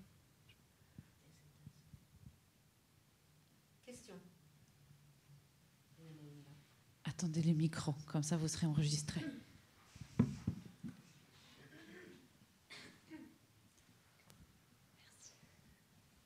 Euh, dans ce que vous avez dit, on peut noter qu'il y a une différence de représentation du corps de la femme par les, par les artistes hommes et les artistes femmes. Mais cette différence, euh, et ces, oui, cette différence, elle tient en quel point surtout ? Moi, j'ai dit quelque chose qui peut, être, qui peut être après développé et commenté de manière beaucoup plus fine par les, les grands spécialistes qui sont là. Mais, mais ce qui est très clair, c'est ce que j'ai appelé la rupture. C'est-à-dire comment elles vont... Alors, évidemment, euh, Artemisia Gentileschi, il y a des, des femmes se sont représentées, se sont représentées y compris dans une certaine nudité. Enfin, c'est, cet exemple est le, le plus fantastique qui soit. Mais néanmoins, ce qui se passe autour des années, c'est comment on va pouvoir représenter son propre corps si on est devenu... Suzanne Valadon, elle est modèle. Elle est modèle pour tous les artistes de la fin du dix-neuvième. Puis elle décide de, de devenir peintre. C'est-à-dire qu'elle passe d'objet à sujet, pour employer des termes simples. Donc, si elle passe d'objet à sujet, le sujet va pouvoir représent, se représenter comme objet. Donc, c'est, c'est ça le grand tournant autour des années mille neuf cents, puisque Paula Modersohn-Becker, pareil en Allemagne... c'est-à-dire de, de, de devenir donc celle qui peut utiliser son propre corps comme un objet. Et après, si on prend tout le vingtième siècle, jusqu'à euh, les, les artistes d'aujourd'hui, euh, et leur utilisa- l'utilisation de leur corps de toutes les façons qui soient, il y a un parcours, et moi je pense que c'est très important à l'intérieur de l'histoire de l'art du vingtième siècle en général, et aussi de celle des hommes, c'est de voir comment les femmes vont investir, subvertir, déplacer le corps féminin, Qu'elles, qu'elles se sont d'abord réappropriées, mais en le démultipliant, c'est ça que j'ai voulu dire aussi tout à l'heure avec la question des marionnettes et autres, c'est-à-dire euh, on, on part, dans, on part dans, dans, dans des explorations tout à fait extraordinaires, et notamment pour moi de la deuxième moitié du vingtième siècle. Donc il y, y a un moment de rupture qui correspond quand même à une, un acte d'émancipation de la part des, des femmes, même si elles ont été artistes de tout temps, même si elles ont été... Euh, Euh, ré- si elles ont réussi, ce que Martine raconte euh, très très bien. Euh, néanmoins, au niveau d'une... Euh, pourquoi, pourquoi il y a aussi beaucoup d'artistes ? Parce que les, les écoles vont être ouvertes. On rentre quand même dans l'école obligatoire. On rentre dans l'école pour tous. On rentre dans la mixité euh, des formations. C'est ça le vingtième siècle. Donc ça déplace complètement aussi la, ce, que les, ce que les femmes peuvent produire. Et, et, et, la, et la façon dont elles vont utiliser leur corps... Alors, je ne vais pas vous donner des exemples, il y en a, il y en a tellement. Il y en a tellement. Hein, c'est, euh, c'est, on, on, je cite celles des années mille neuf cents, c'est-à-dire les premières qui montrent leur sein nu. Elles montrent leur sein nu, après elles montrent aussi leur sexe, mais elles montrent, commencent par montrer leur sein. Et qu'est-ce que ça veut dire ? Puis après, euh, bon, on, on passe par Claude Cahin et, et, et, et son ami, on passe par plein de choses jusqu'à euh, Cindy Sherman, Orlan, euh, euh, et cetera, et cetera. Il y en a tellement. Donc, mais simplement... cette expérimentation du corps féminin qui est devenu le, leur propre objet de production artistique. Et je trouve ça très... On n'a pas fini avec ça. Enfin, c'est le sentiment que moi, qui ne suis pas une historienne euh, patentée de l'art, euh, je, néanmoins, mais qui m'intéresse à ces questions-là, je, je, je suis euh, d'assez près, quoi. Moi, je crois aussi que le, le moment de la guerre quatorze dix-huit, euh, pour le coup, introduit véritablement une rupture dans ce qui est euh, le, le modèle euh, esthétique euh, et éthique idéal de l'art aussi, qui euh, jusqu'à, euh, on peut dire jusqu'à la, la fin du dix-neuvième, a placé euh, la figure humaine, euh, harmonieuse, équilibrée et masculine, euh, comme euh, mesure euh, tant de l'œuvre que du cosmos, que euh, euh, elle a été perçue comme une symbolisation euh, des corps euh, sociaux, institutionnels, et euh, ce qui éclate avec euh, l'horreur de quatorze dix-huit, c'est cette place centrale et modélisatrice du corps humain à l'intérieur de la figuration. Et euh, je pense que c'est quelque chose qu'elles ont en partage aussi avec euh, les artistes masculins. Enfin, euh, si on regarde les œuvres de Lovis Corinthe, là aussi, je ne sais pas si on prononce comme ça, euh, où euh, on, a, on assiste à, à une mise en pièce de euh, ce qui était euh, le, le modulor de la peinture, hein, le, le, le, le corps masculin vitruvien qui a euh, euh, comment dire, commandé à, à l'idéal figuratif pendant de très longs siècles, euh, s'effondre avec euh, l'horreur intégrale qu'est euh, quatorze dix-huit, quoi. Enfin, vous n'avez sûrement pas le souvenir, mais moi quand j'étais petite, il y avait des tombolas encore pour les gueules cassées. Euh, c'est euh, bah, tous les gens qui se sont fait euh, exploser leur, euh, la belle harmonie de leur corps. Et après la guerre, euh, j'étais pas née encore, mais ça a duré jusqu'aux mmh. années soixante, cette présence-là. Le, le corps n'est plus jamais le même. Et je pense que les femmes sont traversées aussi par cette thématique et prennent leur corps dans cette, dans cette question mmh. aussi. Ben, oui, mais c'est pour ça que j'aime bien citer quelques minutes. À cause de ça, mmh. vu ce qu'elle fait des corps. Peut-être, Mathilde, il serait temps que, que nous, nous, nous rentrions un petit peu dans les, dans Alors, les, dans arca dans les arcanes de la... Parce que c'est le bon moment, je crois. Oui, sur la question du corps, bah, du coup, moi, j'ai une perspective un peu différente et peut-être un regard euh, un peu plus pessimiste sur, la, sur le, la manière dont les femmes sont autorisées à s'emparer de... de leur corps et à le représenter. Euh, donc, enfin, dans mes, dans ma recherche, notamment dans, dans ma thèse, moi, je me suis intéressée au parcours des, euh, enfin, aux inégalités hommes-femmes dans l'art contemporain. Et pour comprendre ce qui se jouait, je suis allée regarder les parcours des diplômés d'une école euh, d'art que j'ai anonymisée, que j'ai appelée l'école des arts plastiques. Et, euh, et donc, j'ai regardé ce qui se jouait pour elles euh, comparativement aux hommes à tous les moments de la carrière. Et notamment, par exemple, je suis allée voir... Euh, Euh, enfin, je me suis rendu compte dans les entretiens que le, mom le, le moment de la formation était un moment très important en fait dans la formation, enfin dans la, dans le, ça avait un impact sur ce qui se passait après. Donc je suis aussi allée regarder ce qui se passait dans l'école et euh, je suis allée regarder ce qui se passait au concours d'entrée de cette école et ça m'a permis notamment de, euh, bah, de, de, de voir que euh, les travaux des candidates qui parlent de leur corps, qui interrogent, euh, enfin qui, qui ont des travaux qui, qui étaient qualifiés par le jury comme des travaux féminins parce que ça parlait de leur corps, de questionnement personnel et du coup identifié ou intime qui du coup était qualifié de féminin, euh, étaient des travaux qui étaient, euh, qui étaient dévalorisés et délégitimés et que ces candidates euh, ben, n'étaient pas euh, sélectionnées alors que les candidats qui interrogeaient euh, ou qui représentaient leur corps, il n'y avait pas la même, euh, on ne retrouvait pas cette délégitimation. Et la question du corps, elle est jouée aussi au moment du, du concours puisqu'il ne s'agit pas seulement d'évaluer le travail d'un candidat ou d'une candidate, mais euh, aussi sa, sa personne, sa personnalité. Et euh, dans, les, dans, les, dans les manières d'évaluer la personnalité et le travail d'un artiste, donc, ce qui permet d'évaluer la démarche artistique, euh, un certain nombre de candidates en fait, étaient euh, sélectionnées. Enfin, on discutait, euh, au cours des délibérations, il y avait des, des discussions sur leurs atouts physiques et esthétiques, et un certain nombre étaient aussi sélectionnés pour leur apparence physique. Euh, donc la place du corps, c'est pas seulement la place du corps de l'artiste représenté dans son travail, mais c'est aussi la place du corps, euh, voilà, qui peut jouer. Comment, comment est-ce que, comment est-ce qu'en fait ce corps, il est, il est saisi, comment est-ce qu'il va être valorisé ou dévalorisé par un jury dans un concours d'entrée euh, pour une école. Et après, donc... Ben, c'est pour ça que les auditions de théâtre, ils ont fait aussi le lien de... Oui, voilà, dans la, dans la musique classique, pour, euh, pour, pour anonymiser en fait, les candidats et les, et les candidates. Il y a, il y a une, aux États-Unis, en fait, pour, le, pour recruter les musiciens...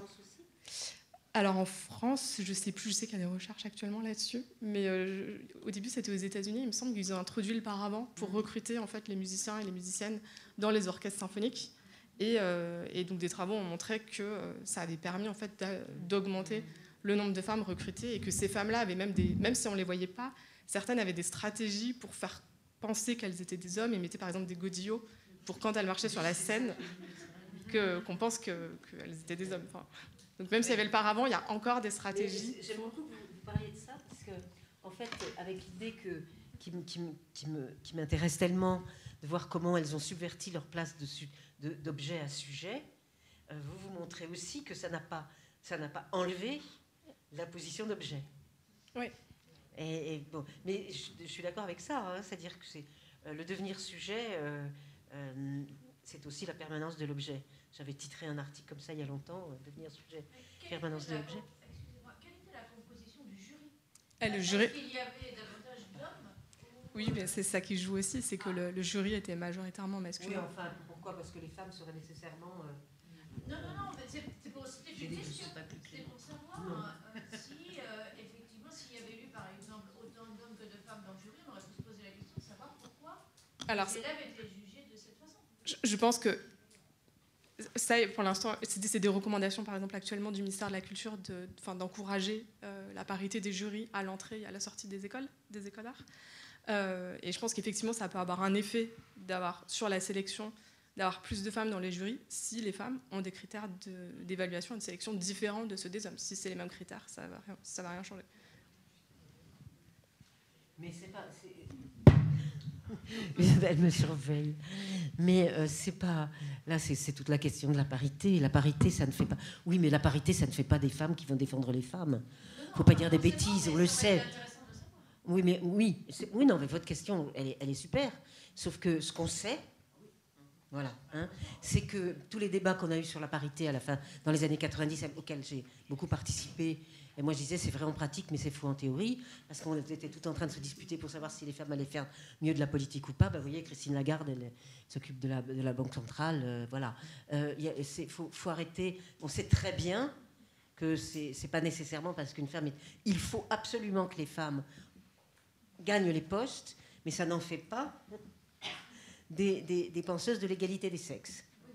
Voilà. Et ça, il faut absolument abandonner toute idée autre... Parce qu'on perd du temps avec ça. Ben oui, on perd du temps. Il faut, il faut, que, il faut qu'il y ait parité, mais il ne faut pas croire que la parité est une transformation politique du rapport entre les sexes. C'est pas vrai. Oui, il faut la parité, mais sans, sans la croyance. Ah oui, mais ça, ça a été tout le débat des années deux mille. Hein. C'était là-dessus. Et oh, Dieu sait s'il était difficile d'en sortir. Est-ce que vous voulez encore euh, peut-être ajouter euh, quelque chose sur le, sur le marché de l'art? Sur le marché de l'art? Oui. Euh... Qu'on termine sur des choses gaies. Ah, bah, du coup, ça, non, si vous m'interrogez sur le marché je de sais l'art. Bien, je sais, je sais, c'est pour ça que je dis ça. euh, bah, un des, du, du coup, un des résultats aussi donc, euh, enfin, que j'ai pu montrer sur le, sur le parcours en fait, de, de ces diplômés, euh, je suis allée regarder un petit peu comment, euh, comment se construisait la, la reconnaissance. Et quel était le rôle du marché et de l'institution, puisque bah, il y a des travaux de Raymond de Moulin notamment qui ont montré que les carrières artistiques se construisaient à l'articulation du marché, enfin, donc avec des, des œuvres qui circulent sur le marché et de l'institution, donc les musées, les fracs, les centres d'art. Et, euh, et donc, euh, enfin, ça c'est des résu- mes résultats quantitatifs, donc euh, statistiques, montrent que les femmes sont discriminées sur le, sur le marché de l'art contemporain et euh, sur le, dans les expositions individuelles. Donc le fait d'être une femme a un effet négatif sur le fait euh, d'être représentée en galerie. Mais est-ce que ça bouge? Est-ce que ça évolue? euh, Alors, euh, bah... Du coup, pour les, pour l'institution, alors pour finir sur une note positive, donc elles étaient, moi ce que je trouvais, c'est qu'être une femme, ça avait un effet négatif sur le fait d'être visible en galerie, mais que ça n'avait pas d'effet euh, négatif sur le fait d'être visible en institution, même si on sait que les femmes sont sous-représentées dans les fracs, dans les centres d'art. Enfin, c'est pas incompatible avec ça. Euh, donc le fait d'être une femme n'a pas d'effet négatif sur la population que j'ai étudiée, avec, euh, sur le fait d'être représentée euh, dans l'institution. Et euh, pour essayer de comprendre ce résultat, donc un, une des explications, c'était de, de dire que c'est des, c'est les institutions, c'est des espaces où il y a plus de femmes, en fait, à des postes de responsabilité, des postes de sélection. Bah, les deux commissaires ce soir sont des femmes.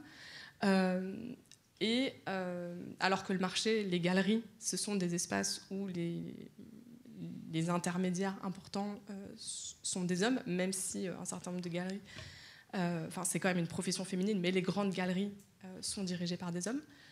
Et, euh, et ce qui a permis, en fait, qui, une autre explication qui permettait de comprendre le fait qu'elle ne soit pas discriminée dans l'institution, euh, c'était de regarder ce qui s'était joué dans la politique culturelle. Et en fait, euh, moi, j'ai interpr- enfin, interprété ce résultat en, re- voilà, en disant, bah, dans les années quatre-vingts, on a une politique culturelle, une politique publique de soutien aux arts plastiques qui n'est pas du tout mise en œuvre, enfin, qui n'est pas du tout pensée pour soutenir les artistes femmes, qui permet de créer euh, des fracs, des centres d'art, qui permet d'injecter de l'argent, euh, d'avoir des subventions, d'avoir des bourses, et qui, en fait, cette politique-là, qui n'était pas du tout pensée pour, les, enfin, pour soutenir les artistes femmes, en fait, elle a bénéficié à des artistes femmes qui ont pu s'emparer, en fait, de ces espaces de visibilité, de ces espaces de consécration, et euh, être visibles, en fait, dans ces espaces-là.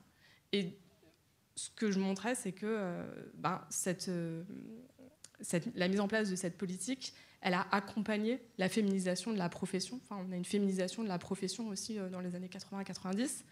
Euh, par exemple, en quatre-vingt-dix, quatre-vingts, début des années quatre-vingt-dix, on a trente-trois pour cent de femmes dans les artistes, enfin, parmi les artistes plasticiens.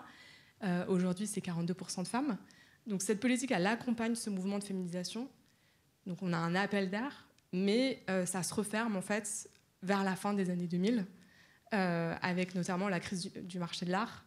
Et euh, à un moment aussi, euh, enfin non, la crise du marché de l'art, c'est interverbant, un moment vers la fin des années deux mille où euh, les intermédiaires, enfin les, les professionnels qui, du marché de l'art deviennent très importants en fait pour repérer et soutenir les artistes émergents et euh, les, les professionnels qui opéraient dans ces institutions perdent un peu, euh, perdent, enfin, de leur pouvoir. Oui, de leur pouvoir, enfin sont moins importants pour euh, soutenir et euh, Et du coup, après, ça, moi, j'ai pas de, c'est pas quelque chose que j'ai regardé, mais je trouve que ça, ça sera intéressant de regarder aussi comment est-ce que la crise du Covid, avec la fermeture des musées, la fermeture de tous ces espaces, comment est-ce que ça va recomposer euh, les inégalités ou pas euh, entre les hommes et les femmes euh, dans l'art contemporain. Parce que bah, on, le marché de l'art a l'air de plutôt bien se porter. Les institutions ont été fermées pendant très longtemps, donc euh, qu'est-ce qui va, voilà, qu'est-ce que ça va avoir comme effet sur la place des femmes euh, dans ces espaces.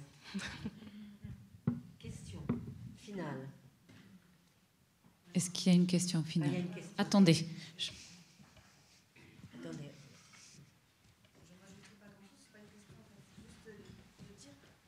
De dire que ben on a quand même une ministre femme maintenant. Est-ce que ça va changer? Est-ce que ça va bouger? Est-ce que ça va euh, Qu'est-ce qu'elle peut nous apporter? Je sais pas. Euh, voilà. C'est juste une, une, une conclusion, enfin un petit, une petite pensée que j'avais pour euh, Roselyne Bachelot. Est-ce que vous voulez répondre sur Roselyne Bachelot? Non, mais j'ai déjà répondu tout à l'heure. Par ailleurs, il se trouve que dans une vie antérieure, quand j'étais déléguée interministérielle, on s'est trouvé faire un livre de dialogue ensemble, il y a de ça vingt-cinq ans. Donc, euh, nous avons discuté de toutes ces choses-là. C'est quelqu'un qui a, qui a un rapport à la culture extrêmement puissant, qui est une très grande lectrice, donc elle n'est pas tout à fait là par hasard. Cela dit, euh, cette femme est un homme comme les autres, à ce poste-là, c'est tout. C'est ce que je disais déjà sur la parité tout à l'heure. Par ailleurs, il est vrai qu'elle est, qu'elle est quand même... Euh, moi, je sais pas, euh, effectivement, puisqu'on a travaillé ensemble quelques, quelques semaines pour faire ce, ce recueil, ce texte, ce texte d'entretien, euh, j'ai, j'ai pu réaliser à quel point euh, elle était cultivée et que la culture l'intéressait, euh, ce qui n'est pas nécessairement le cas de tous les ministres de la culture qu'on a eu ces dernières années. Voilà. C'est... Alors, encore deux questions, et puis après, il va falloir aller... retrouver le, la fin de journée. Merci. Oui, bonsoir. Euh, je voulais vous poser la question. Est-ce qu'il y a eu une volonté d'invisibiliser toutes ces femmes, de les mettre à la trappe ? Alors, autant, ça, de leur, autant de leur vivant que dans l'histoire de l'art. Ça, c'est une question, mais à travailler vraiment beaucoup. Dans, dans l'exposition actuelle, ce qui est très frappant, c'est de voir comment les femmes vont se mettre en situation... Par exemple, vous savez, Hilma af Klint, elle refuse de montrer son travail et elle dit qu'il faudra le montrer vingt ans après sa mort. Hein, cette, cette artiste d'abstraction. Sophie Taeuber, elle préfère mettre en avant Hans Arp qu'elle. Moi, j'ai visité leur maison à, à Meudon, ça m'a choquée. Parce que quand on sait tout ce qu'elle a fait, et on voit Hans Arp dans sa maison de Meudon, enfin, on, on le voit, je veux dire, on voit le, la présence passée de cet homme.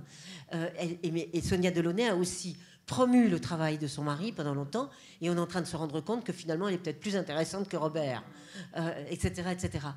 Donc, c'est une situation incroyablement complexe et tout à fait passionnante, parce que des femmes aussi n'ont pas... Alors, des femmes n'ont pas voulu se mettre en avant pour pouvoir être tranquilles, se cacher, hein. Même Duras, moi dans mon livre sur la suite de l'histoire, je le raconte, même Duras dit « je me cachais pour écrire ». Donc il y, y a cette idée qu'on va se faire mal voir, donc il y, y a une tradition extrêmement longue. Moi j'ai beaucoup travaillé ces questions-là sur la femme, elle n'a pas le droit d'être un génie, mais si elle est un génie, il ne faut pas qu'elle le montre. Stendhal dit euh, « toute personne née, née femme est perdue pour le genre humain, pour le bonheur public ». Pardon. Euh, donc voilà, c'est... Non, non, mais tout... C'est une très très longue histoire, la question que vous posez, et où il y a à la fois les interdictions posées, les stratégies pour éviter de, de, qu'on vous force à vous taire, et aussi l'idée qu'on euh, obéit finalement à euh, une sorte de hiérarchie euh, patriarcale qui fait que... Mais euh, des, des invisibilisations, il y en a eu euh, de toutes sortes. Il, faut, il, y a des, il y a des stratégies des deux côtés, si vous voulez, oui. Entre les hommes qui ne veulent pas les voir ou, ou qu'elles soient visibles, les femmes qui préfèrent se cacher pour pouvoir continuer, et cetera, et cetera. Mais que les femmes effacent l'histoire des femmes, il faut le savoir. C'est pas seulement les hommes qui effacent l'histoire des femmes. Et là, il y, y a un problème de, de, qui, qui touche à la question du symbolique. Hein, quel est, quel est le droit, quel est le droit à être artiste? Ça, c'est une question symbolique. C'est pas une question sociale, matérielle, c'est une question symbolique. Et qui est débattue à la fin de la... De, de, c'est là-dessus, c'est des choses que j'ai travaillées dans mes livres, eh, qui est beaucoup débattue à la fin de la, de la Révolution française, où on leur dit, euh, c'est pas à vous d'être poète, c'est à moi, l'homme, euh, inspirez mais n'écrivez pas, euh, comme dit un poète à une femme, et cetera, et cetera. Donc on, re, on vient de très loin, et des, des stratégies ont été développées dans tous les sens. Il y a des femmes aussi, pourquoi Marie Shelley accepte au début de ne pas signer Frankenstein ? Et qu'on va croire que c'est Percy Shelley qui a fait Frankenstein dans l'espace de quelques mois ou de, de trois ans, je ne sais plus. Puis finalement, effectivement, c'est quand même Marie Shelley euh, qui, a, qui a créé le, le plus grand mythe contemporain. Euh, donc, qui a, qui a, le seul mythe du, du, de, de l'époque contemporaine. Les autres sont des, des mythes anciens. Donc, donc là, vous voyez, il faut, faut se mettre à travailler vraiment dans, dans toutes les directions. Et on, va décou et on découvre à chaque fois des, des stratégies incroyables et la conscience ou pas de la stratégie. Ça aussi, c'est drôlement intéressant. Enfin voilà, moi je vous parle là de trucs qui m'intéressent vraiment, comme vous l'entendez. Et puis je crois aussi qu'il faut euh, faire la part du récit postérieur qu'il y a à invisibiliser. Parce que quand, quand on retourne, euh, par exemple, à la presse euh, qui se développe euh, énormément euh, du, du début du, du dix-neuvième, à partir du début du dix-neuvième, et qu'on lit la presse de cette époque, on s'aperçoit qu'elles n'étaient pas du tout invisibles, pas du tout. Elles sont, elles, elles font partie de l'espace social, euh, elles animent l'espace social. Enfin, les, les, la plupart des artistes qui étaient accrochés euh, à l'exposition du musée du Luxembourg euh, avaient un soir. Avoir un soir, c'est euh, euh, une réunion mondaine où on accueille les scientifiques. Il n'y avait pas le, le cloisonnement des disciplines à cette époque-là. Euh, les euh, jeunes écrivains qui, euh, après, sont devenus euh, des gros titres dans les manuels de littérature, euh, d'autres artistes, des hommes politiques. Euh, Hortense Haute-Bourlesco, qui la connaît aujourd'hui, euh, eh ben, en mille huit cent quarante-huit, euh, l'illustration dit que tout Paris s'est rendu à son enterrement et que euh, euh, son salon était au moins aussi réputé que celui de François Gérard. Il y a aussi une invisibilisation qui est postérieure. C'est pour ça que je disais, il faut refaire la place au travail de l'histoire, c'est-à-dire se casser la tête, aller lire des choses ennuyeuses.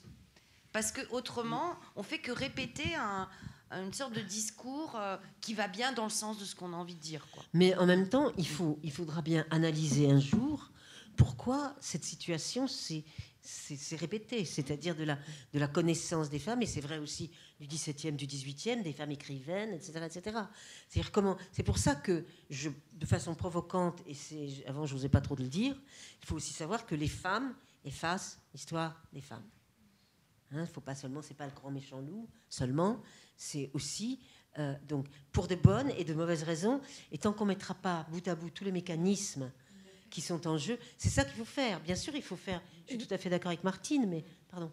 Je peux ajouter, je, oui, dans les sûr. mécanismes, en fait, des fois, c'est même pas conscient. Enfin, il n'y a pas forcément bien de conscience. C'est que je, je pense à, du coup, à un autre travail sociologique donc de Kurt Lang et Gladys Lang, qui est un couple, euh, enfin, qui sont deux auteurs euh, américains qui ont travaillé sur les peintres graveurs et graveuses à la fin du dix-neuvième siècle et qui montrent que les femmes étaient aussi visibles et aussi réputées que les hommes dans cette catégorie-là, à cette époque-là, et qu'en fait, après, elles ont été complètement invisibilisées.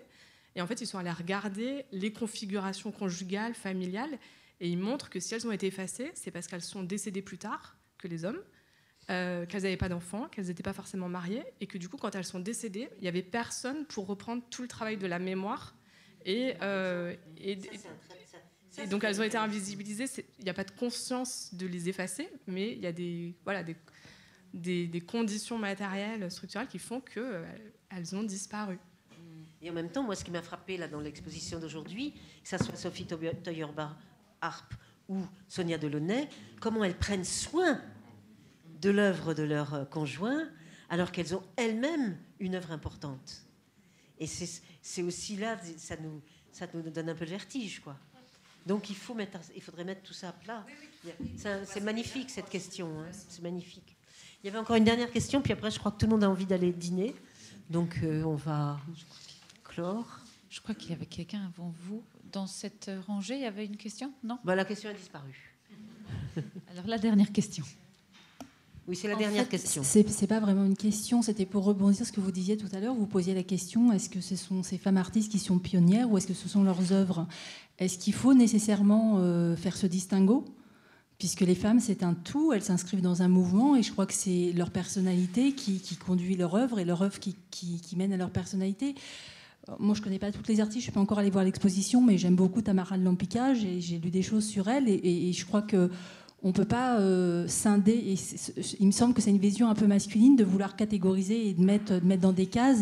Excusez-moi excusez de vous couper, c'est pas ça. La question était sur le titre de l'exposition elle-même. Elle était, c'était, c'était, c'était un renvoi à la, à la production de, de l'exposition, ce n'était pas le fait de... Il n'y avait pas un établissement de principe. C'était une question et pas un principe. Oui, j'ai bien compris, mais justement, je pense qu'effectivement, enfin, vous l'avez montré aussi, c'est dans leur manière de vivre, dans leur manière de s'emparer euh, de, de quelque chose qui, qui, enfin, leur est permis, et, de, et dans leur manière de vivre également, dans leur mode de vie. Je, voilà, je trouve que c'est à la fois leur œuvre et leur personnalité qui, qui, qui correspond à ce titre qui me paraît, moi, au, au, tout, à fait, euh, tout à fait opportun. Et pour rebondir aussi sur ce que vous disiez sur l'invisibilité des femmes et le fait que ça vient peut-être d'elles aussi, je pense que ça rejoint la question très actuelle et contemporaine du pouvoir des femmes et du fait que s'il y en a si peu à des postes de pouvoir, c'est pas forcément, comme vous le disiez, le grand méchant loup, les hommes qui les empêchent de parvenir à ces postes, parce que certaines femmes de pouvoir ont justement été aidées par certains hommes et promues par certains hommes, ou en tout cas accompagnées pour prendre la place qu'elles ont, qu'elles ont pris. Il y a aussi euh, cette question des, des, des femmes qui, qui n'arrivent pas à ce qu'on appelle à, à briser ce plafond, euh, ce plafond de verre et s'autoriser à s'emparer euh, des postes qu'elles, qu'elles peuvent, euh, auxquels elles peuvent légitimement accéder.